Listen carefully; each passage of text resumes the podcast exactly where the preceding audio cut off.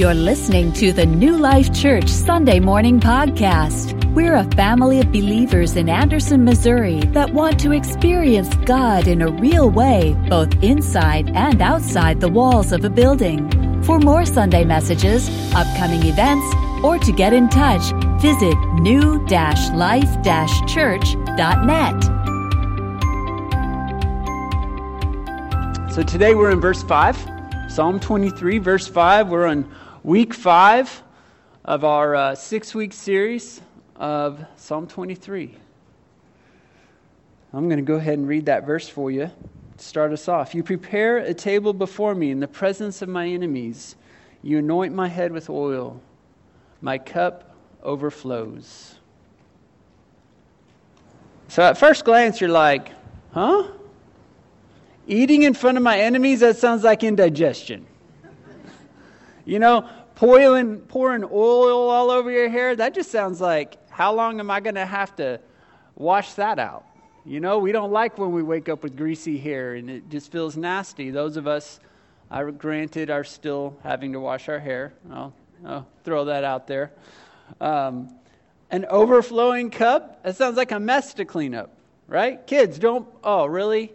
You know, the kid, you know, does anybody have that kid in your house that fills it up to the absolute top of the glass? You can almost see it like crowning. And they're like, then they got to carry it to the table. We all know what happens then.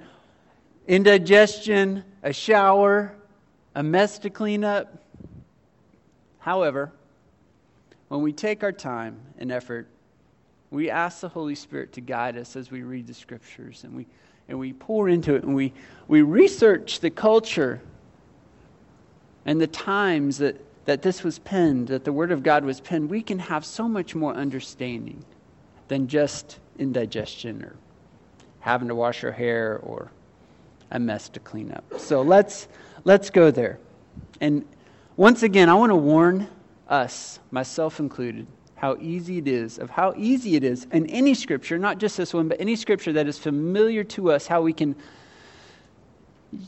tune out and go to the next station in our brain and think that I already know this, I already know what's going on. Would you just be willing?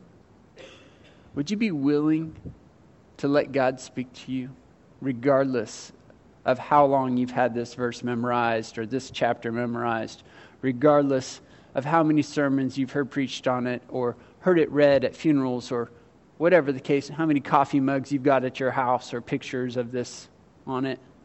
Would you be willing to let God speak to you yet once again? As I believe wholeheartedly that He will.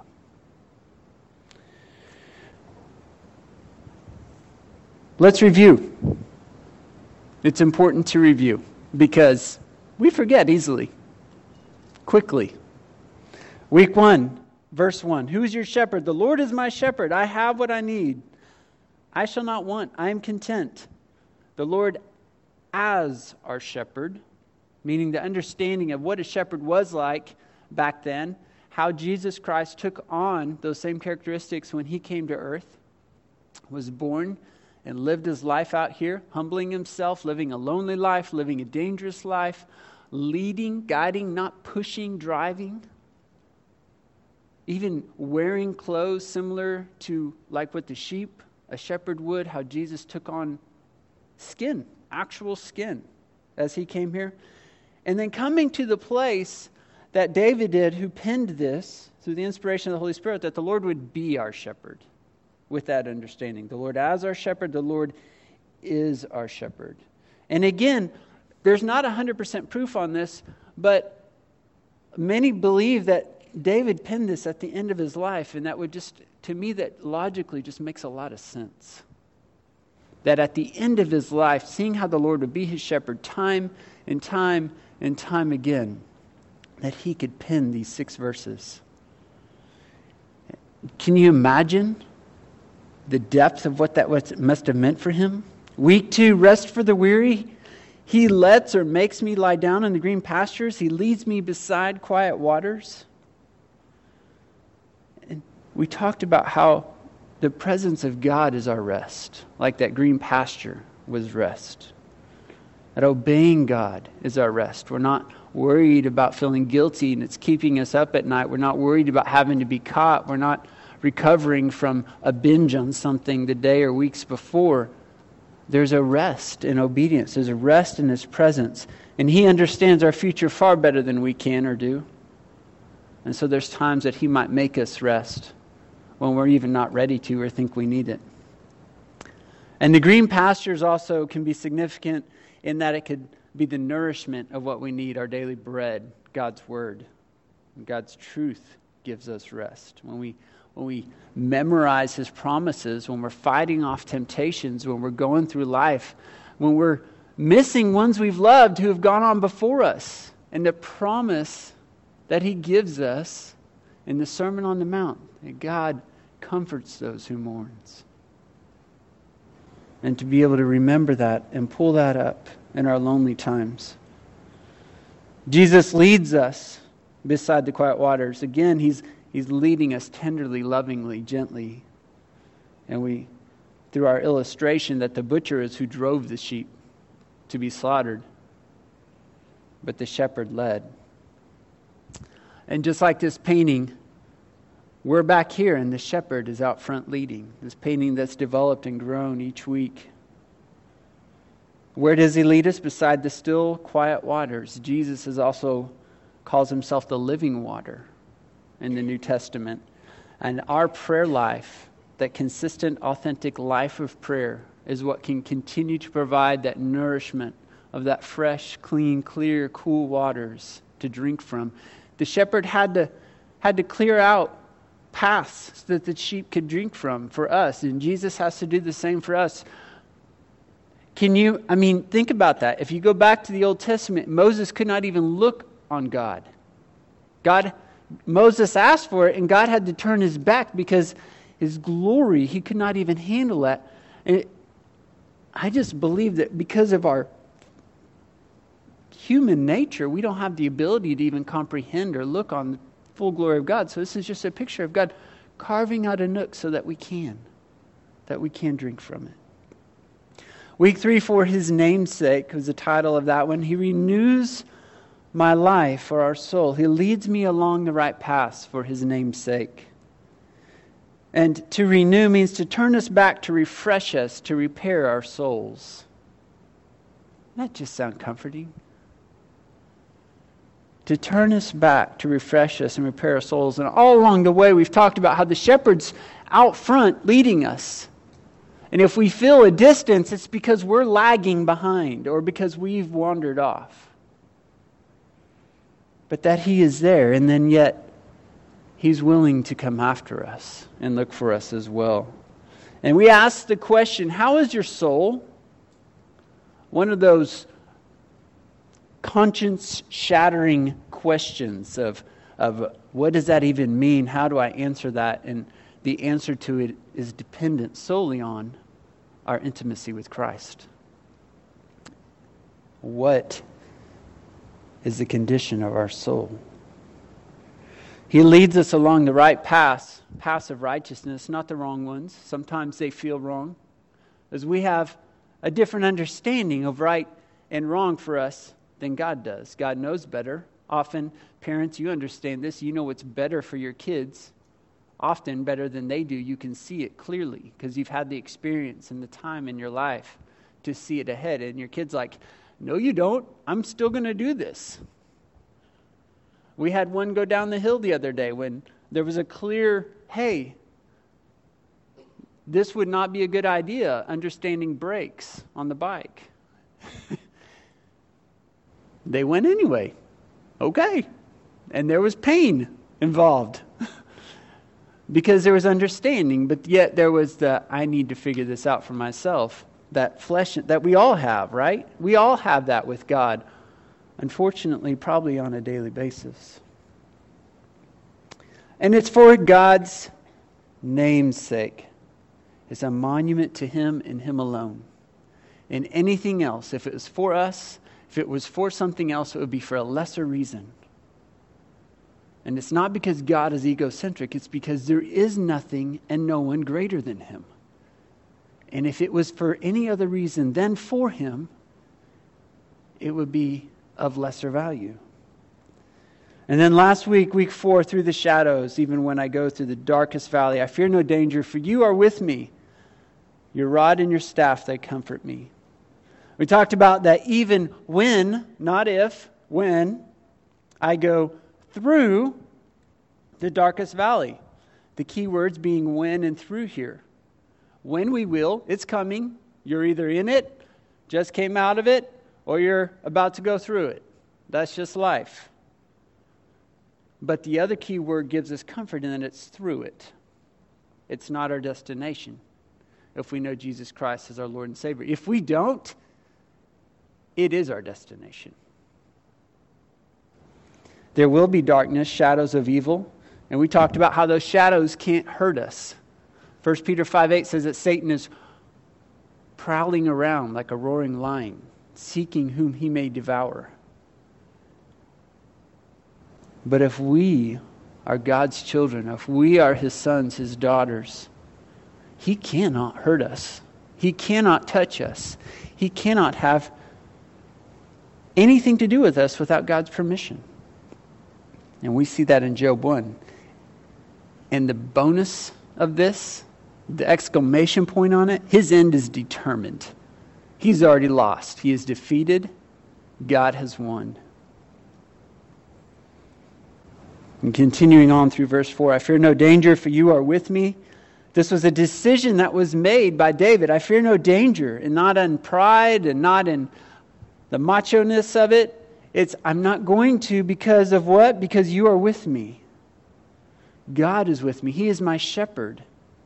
He is with me. He is leading me. He's guiding me. He's protecting me. He's out front. And He has a rod and a staff and a sling and a lamp and other things that are for protection, defense, and rescue. Brings us back to verse five, our verse this morning. But before we jump back into it, really quick, I want to, have you have you been tracking, I know Kathy has, she's an English teacher, but have you been tracking the pronouns in this chapter? And the pronouns showing us a level of intimacy of David with his shepherd as he goes. And it can and hopefully is for us as well. It went from the Lord, my shepherd, in verse one, to He in verses two and three, and then in verse four, you. Are you are you tracking that? This intimacy is is coming in closer and closer, and there's there's more of an intimacy there with His shepherd. This morning we'll continue in that same first person. So you prepare a table before me in the presence of my enemies. You anoint my head with oil. My cup overflows. So again, like the previous weeks, I just want to break down these sections just to give us more understanding and, again, to caution us not to turn out, but let the Holy Spirit speak to us through this. See, the shepherd in ancient Israel, when he was leading the sheep along the path, he might notice along his path here that here on top of a rock, or here in the foliage, here in the background, or up, up the mountain a little bit here, there would be some choice herbs, like delicious for this for the sheep. Like they go nuts over it. They love it. It's good for them. It tastes good. They love it. And he would saunter over and grab those. The sheep could never get them on their own. They could never go off and get those. They couldn't reach them. It would be too high. It would be under things that they couldn't get into. With their wool, they'd get caught on. And he would grab them. And he would keep leading, and he would have it in his hand behind him like this, so that the sheep could then just munch on that. Now let me ask you this. Which sheep are getting to munch on those choice herbs and choice foliage? Those closest to him. Those closest to Him. And so I think that that is a vivid picture of our ability to answer that question, how is your soul, and how close we are to our shepherd. You see, if we're out way back here or wandering off, we're going to miss out on some of the best gifts that God desires and wants to give us. We talked about that in Vacation Bible School this week, how much Jesus loves to give good gifts to those he loves. He loves everybody. Scripture is clear on that. But there are some gifts, additional levels of love, if you will, that he will only grant to those who are righteous and those who are following him more closely. That is also Scripture. And so, are we wanting to miss out on those special gifts? I don't know about you, but I like I like some good snacks. Uh, my boys call it schnacks when it's like extra tasty. And so, I want to be right here, getting to partake of those schnacks. Don't you? Don't you want to be close to the shepherd in your relationship and your intimacy with him and getting to enjoy those moments? And see, you prepare a table before me is just that. He's grabbing those extra delicious things and handing those off and graciously giving those to those who are closest to him. To prepare in this verse means to lay in order, to ordain, to esteem. And that preparing a table visualization, illustration in this verse that David is using is additionally significant in that there is a friendship there. There is a friendship there between the shepherd and the sheep.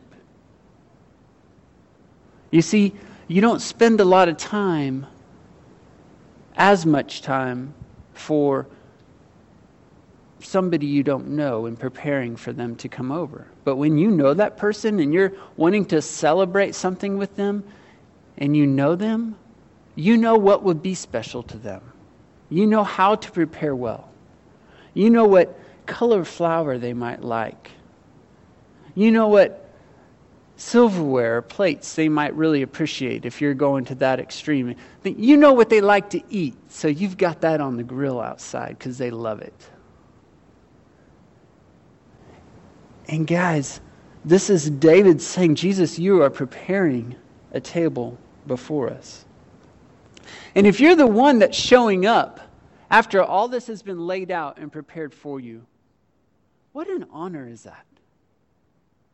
What an honor is that? Seeing the kids' eyes light up this week and the amount of preparation that went into Vacation Bible School, to see the decorations, to see the skits, to see the videos, to get to uh, watch Laura and Arden leading the songs and doing the skits. And any, I didn't get to visit every station because I was in one, but you could just see it. It was written all over them, how they were loving it.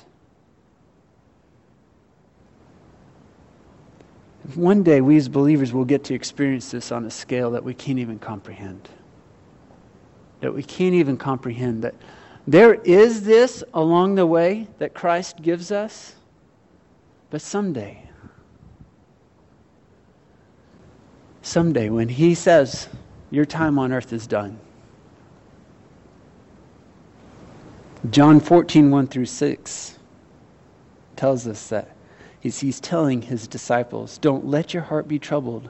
Believe in God, believe also in me. In my Father's house are many rooms. If not, I would have told you. I am going away to prepare a place for you. If I go away and prepare a place for you, I will come again and take you to myself, so that where I am, you may be also. You know the way to where I am going. Lord, Thomas said, we don't know where you're going. How can we know the way? Jesus told him, I am the way, I am the truth, and I am the life. Three words, Tony. No one comes to the Father except through me. If you know me, you will also know my Father. From now on, you do know him and have seen him. Guys, Jesus, when he ascended back into heaven, he has been preparing a place for us. And I don't know about you, but I want to be right here. And what a feast will that be? What a table will that be in heaven someday when he welcomes his bride, the church. But then this verse continues that he prepares a table before us in the presence of my enemies. You're like, well, wait a minute. Back to indigestion here. See, God is not always going to remove those enemies from us here on life. And our enemy is not often who we think it is. You see, in the Middle East and shepherding and stuff, there's there was the obvious enemies, like the wolves and the critters and stuff, and then there were some that were not so obvious. So much so, it can't even be shown in this painting. See, the shepherd could lead his flock into a field, but in the field there'll be little holes throughout it, and there'll be vipers down in these holes. And when the sheep would be coming along and munching, the vipers would come out and bite their nose, and their poison could kill them. And so what the shepherd would need to do at this point is he would need to take hogwort oil and circle all the holes he could find with this oil. And that did two things. One, it kept the vipers from being able to come out of the hole and going past it because it was too slick for them to slither across. And you think, well, yeah, the sheep could still go up to the hole and munch on it. No, because the sheep can't stand the smell of hogwort oil. And so it would keep the sheep away. You guys, how many times in our lives is Jesus doing that for us? He's pointing out the holes, the dangers to us, and pouring oil around it so that the enemy can't come out and get us. And it should be an offensive smell to us, and that sometimes we just plow right through it anyway.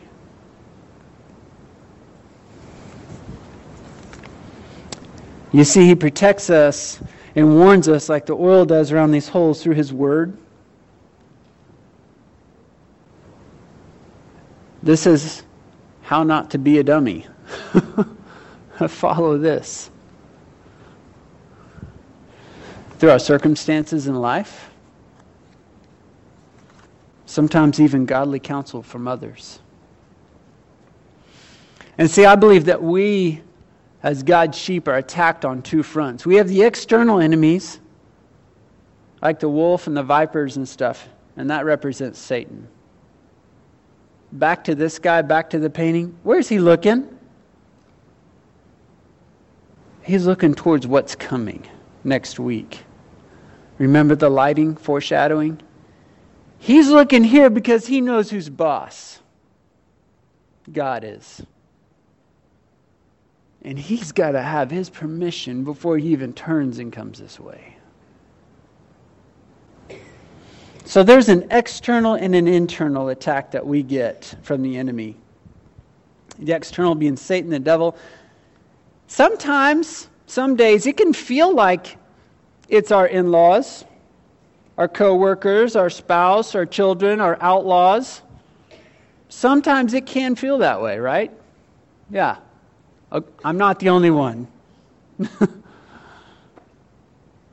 But as a believer, we know better. We can turn to Ephesians six, ten through thirteen. It says, "Finally be strengthened by the Lord and by his vast strength. Put on the full armor of God so that you can stand against the schemes of the devil. For our struggle is not against flesh and blood." Spouses, friends, neighbors, children, in-laws, outlaws. That's not our struggle. Our struggle is against the rulers, against the authorities, against the cosmic powers of this darkness, against evil spiritual forces in the heavens. For this reason, take up the full armor of God, so that you may be able to resist in the evil day, and having prepared everything, to take your stand. Satan is lying, stealing, murdering, deceiving, tempting, and blinding, and we covered that more so last week. Lobbying against us before God day and night. We see that in Revelation twelve ten. Our part is to submit and resist. Submitting to the shepherd and resisting the devil. Submit to the shepherd. Don't go to the viper hole.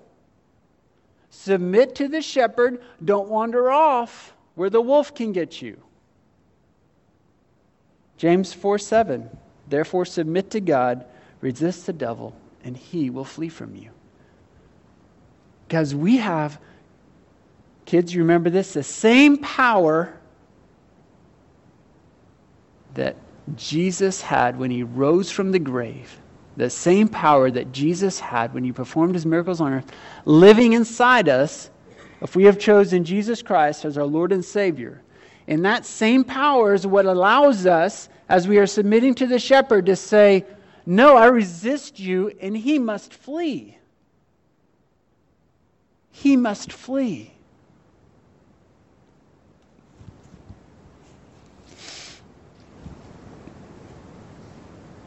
Internally, how we're attacked is our flesh. That sinful nature inside us, it rears its ugly head. It's almost like we got one of those little vipers living inside us still. And see, that is something we're always going to battle until God calls us home and our glorification is complete in eternal life. And Galatians five seventeen says, our flesh desires what is against the Spirit, and the Spirit desires what is against the flesh. They're in conflict with each other.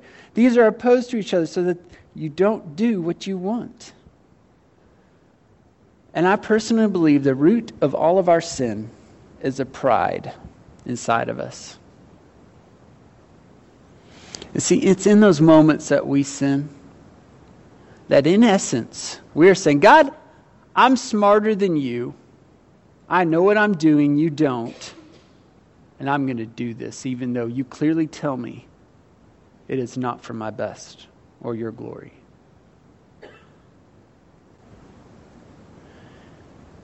We shuddered to think about actually, truthfully, honestly saying that to God out loud with our mouths.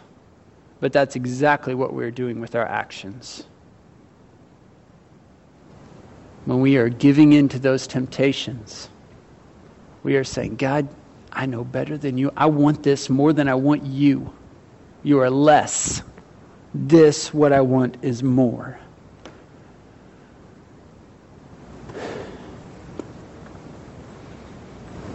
From our pride, the actions, as we give into those temptations and we step out and make those claims against God, Galatians five continues on in verses nineteen through twenty-one. What that looks like: sexual immorality, moral impurity, promiscuity, idolatry, sorcery, hatred, strife, jealousy, outbursts of anger, selfish ambitions, dissensions, factions, envy, drunkenness, carousing, and anything similar. I think that about covers it.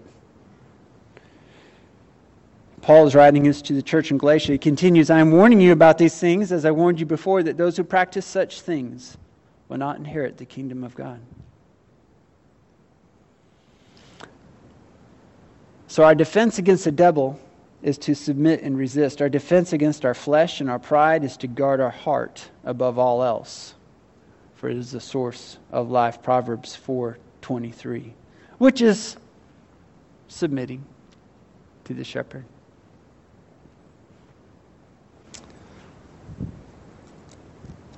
You anoint my head with oil. For David to proclaim this, he must have been reminiscing on the customs of God's people, the Jewish people, but he also must have been pondering on his own anointing. You see, David was anointed three times with oil. In First Samuel sixteen thirteen, he was anointed by the prophet Samuel to become the future king of Israel, where God anointed him for this in his future. He was still a young man, still, still a shepherd, out in the fields. It wasn't his time yet, but God ordained, commissioned, anointed him with oil as a young man as to what that his future would be. The second time he was anointed with oil was to be the king of Judah by the men of Judah. And that's in Second Samuel two four.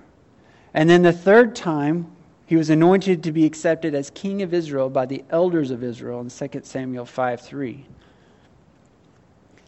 See, anointing with oil in this time and in this custom, and I, it may still be today in Israel. I didn't research that far. But it was a blessing. It was a sign of a blessing. It was used as a symbol of a commissioning.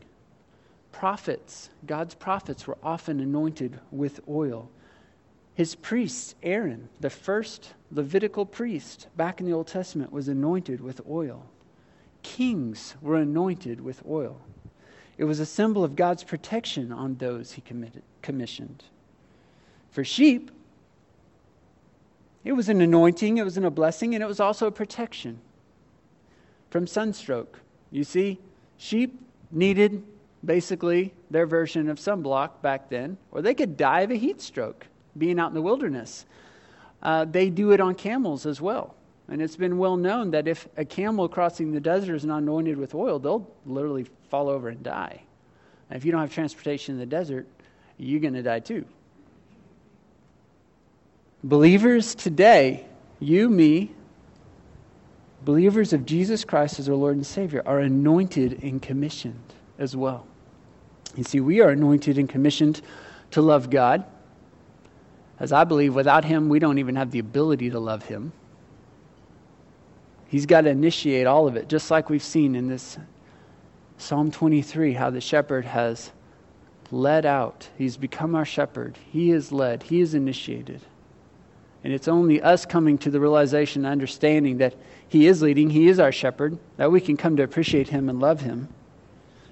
That's in Matthew twenty-two, part of the Great Commandment. I believe we're also anointed and commissioned to love others.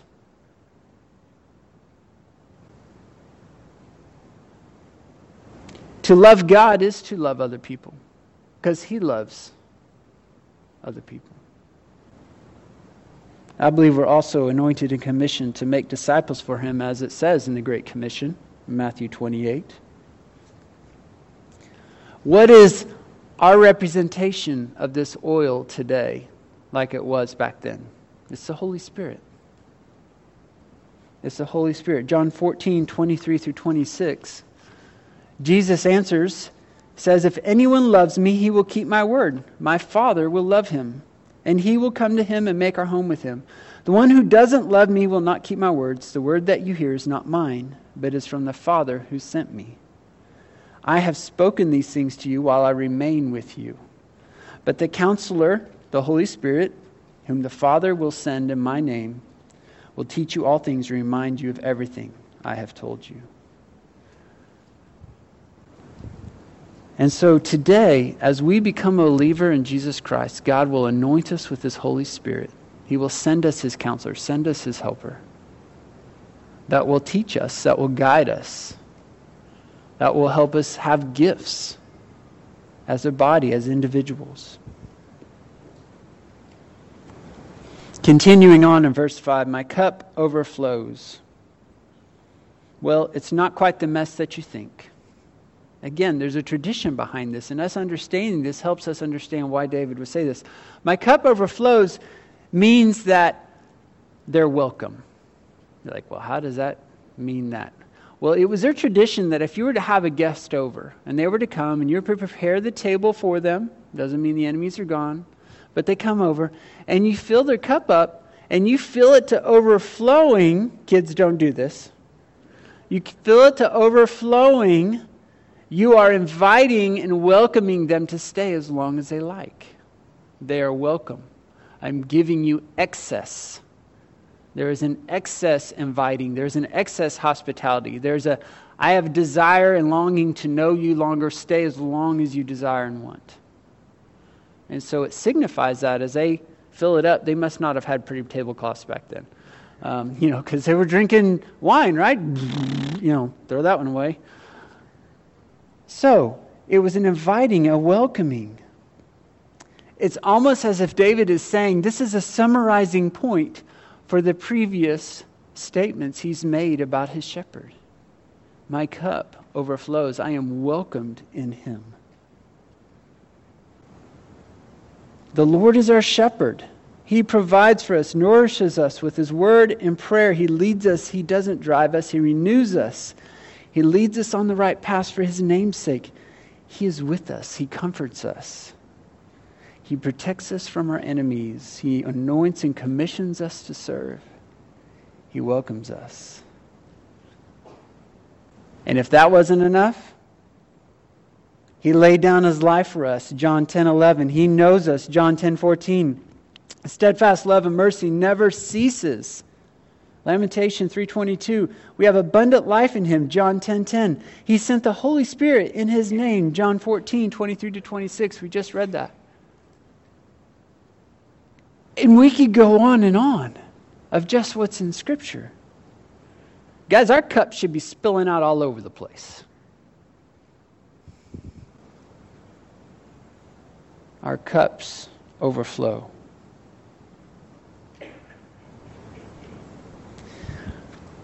This morning we will celebrate the Lord's Supper together in communion. And we have it in four corners. So there's just a small basket in four corners with the juice and the bread.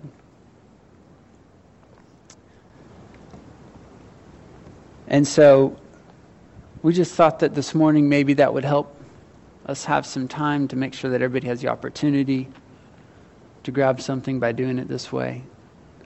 Um, guys, for the Lord's Supper, it's an important reminder that Christ asks us to do in obedience to him. And so we want to do that. We want to observe that as a family of believers. And the credentials for taking part is that you know Jesus Christ as your Lord and Savior. And that's it. You see, he welcomes you to his table. Desires for you to be at the table. If you don't know him, the invitation's there.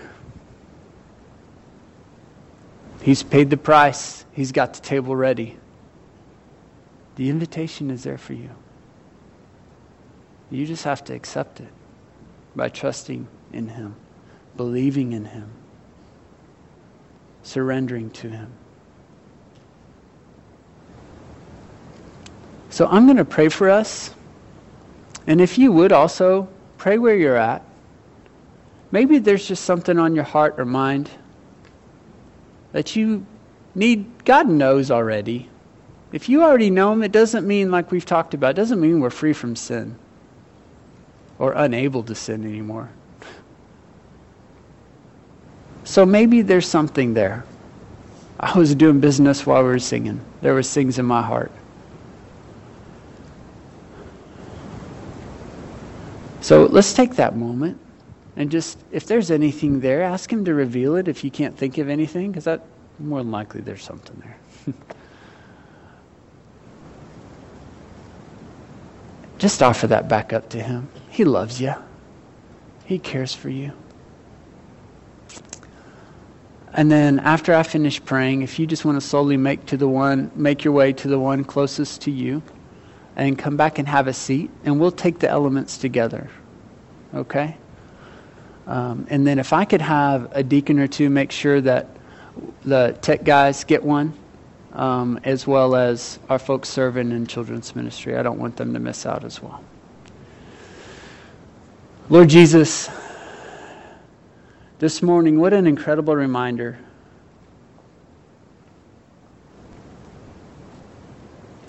that you are preparing a place for us. And though our time on earth may not be done yet, our enemies may not be removed from us, inside or out, you are actively there, guiding, directing, strengthening, encouraging us, loving us through it all.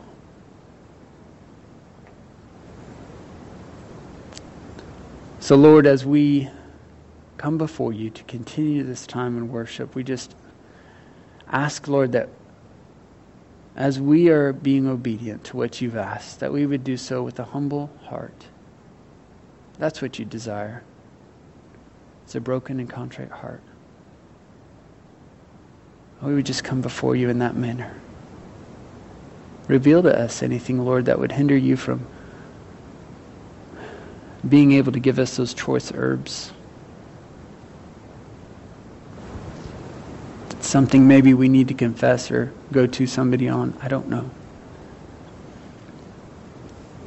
But that would be pure and holy. as your blood has cleansed us. Amen.